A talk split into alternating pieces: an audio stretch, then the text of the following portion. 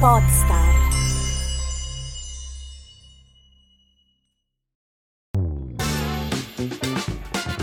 Podcast per il business presenta FIQ, risposte brevi a domande frequenti. A cura di Esther Memeo.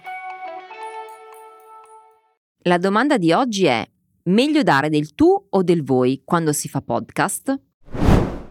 È uno dei quesiti che più spesso ci si pone quando si comincia a fare podcast. Dare del tu o dare del voi a chi ci ascolta. Bene, una regola assoluta in tal senso non esiste e anche se la maggior parte dei podcaster usa la seconda persona singolare, ce ne sono tantissimi che si rivolgono agli ascoltatori al plurale. Voglio tuttavia rispondere a questa domanda portando alla tua attenzione delle considerazioni, che poi sono le stesse che mi hanno portato a scegliere la forma singolare della mia comunicazione audio piuttosto che quella plurale.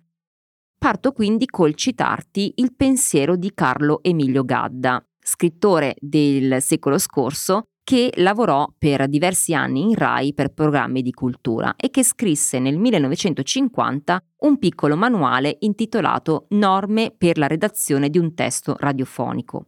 Questo testo veniva eh, dalla RAI allegato ai contratti dei collaboratori della radio, proprio perché conteneva istruzioni ben precise e molto importanti che servivano a chi iniziava a fare radio all'epoca. In questo piccolo manuale c'è una considerazione che Gadda fa a proposito degli ascoltatori e dice, citando esattamente le sue parole, il pubblico che ascolta una conversazione è pubblico per modo di dire. In realtà si tratta di persone singole, di monadi, ovvero unità, separate le une dalle altre. Ogni ascoltatore è solo, nella più soave delle ipotesi è in compagnia di pochi intimi. È ovvio che in questo testo si parla di ascoltatori radiofonici, ma niente è più vero anche oggi se pensiamo al podcast. Il nostro pubblico, è vero, è pubblico per modo di dire, in quanto l'ascolto è nella stragrande maggioranza dei casi un ascolto solitario. Una persona con il proprio smartphone, le proprie cuffiette, che mentre sbriga faccende di casa o è in un momento di relax, ascolta il nostro contenuto. Dunque non si tratta di un ascolto collettivo.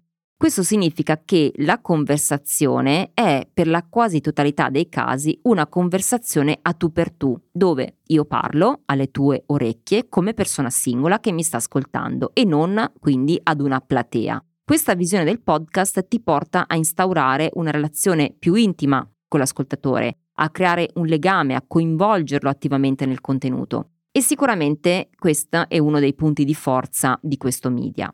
In alcuni casi, tuttavia, potrebbe essere utile usare il voi, quando, quando per esempio l'obiettivo del podcast è quello di parlare ad una community, cioè quella di creare un senso di appartenenza al gruppo. In tal caso, usare il voi potrebbe essere la scelta migliore. Quindi, per rispondere a questa domanda, chiediti che tipo di relazione voglio creare con il mio pubblico? A te la risposta. FIQ, risposte brevi a domande frequenti, a cura di Esther Memeo.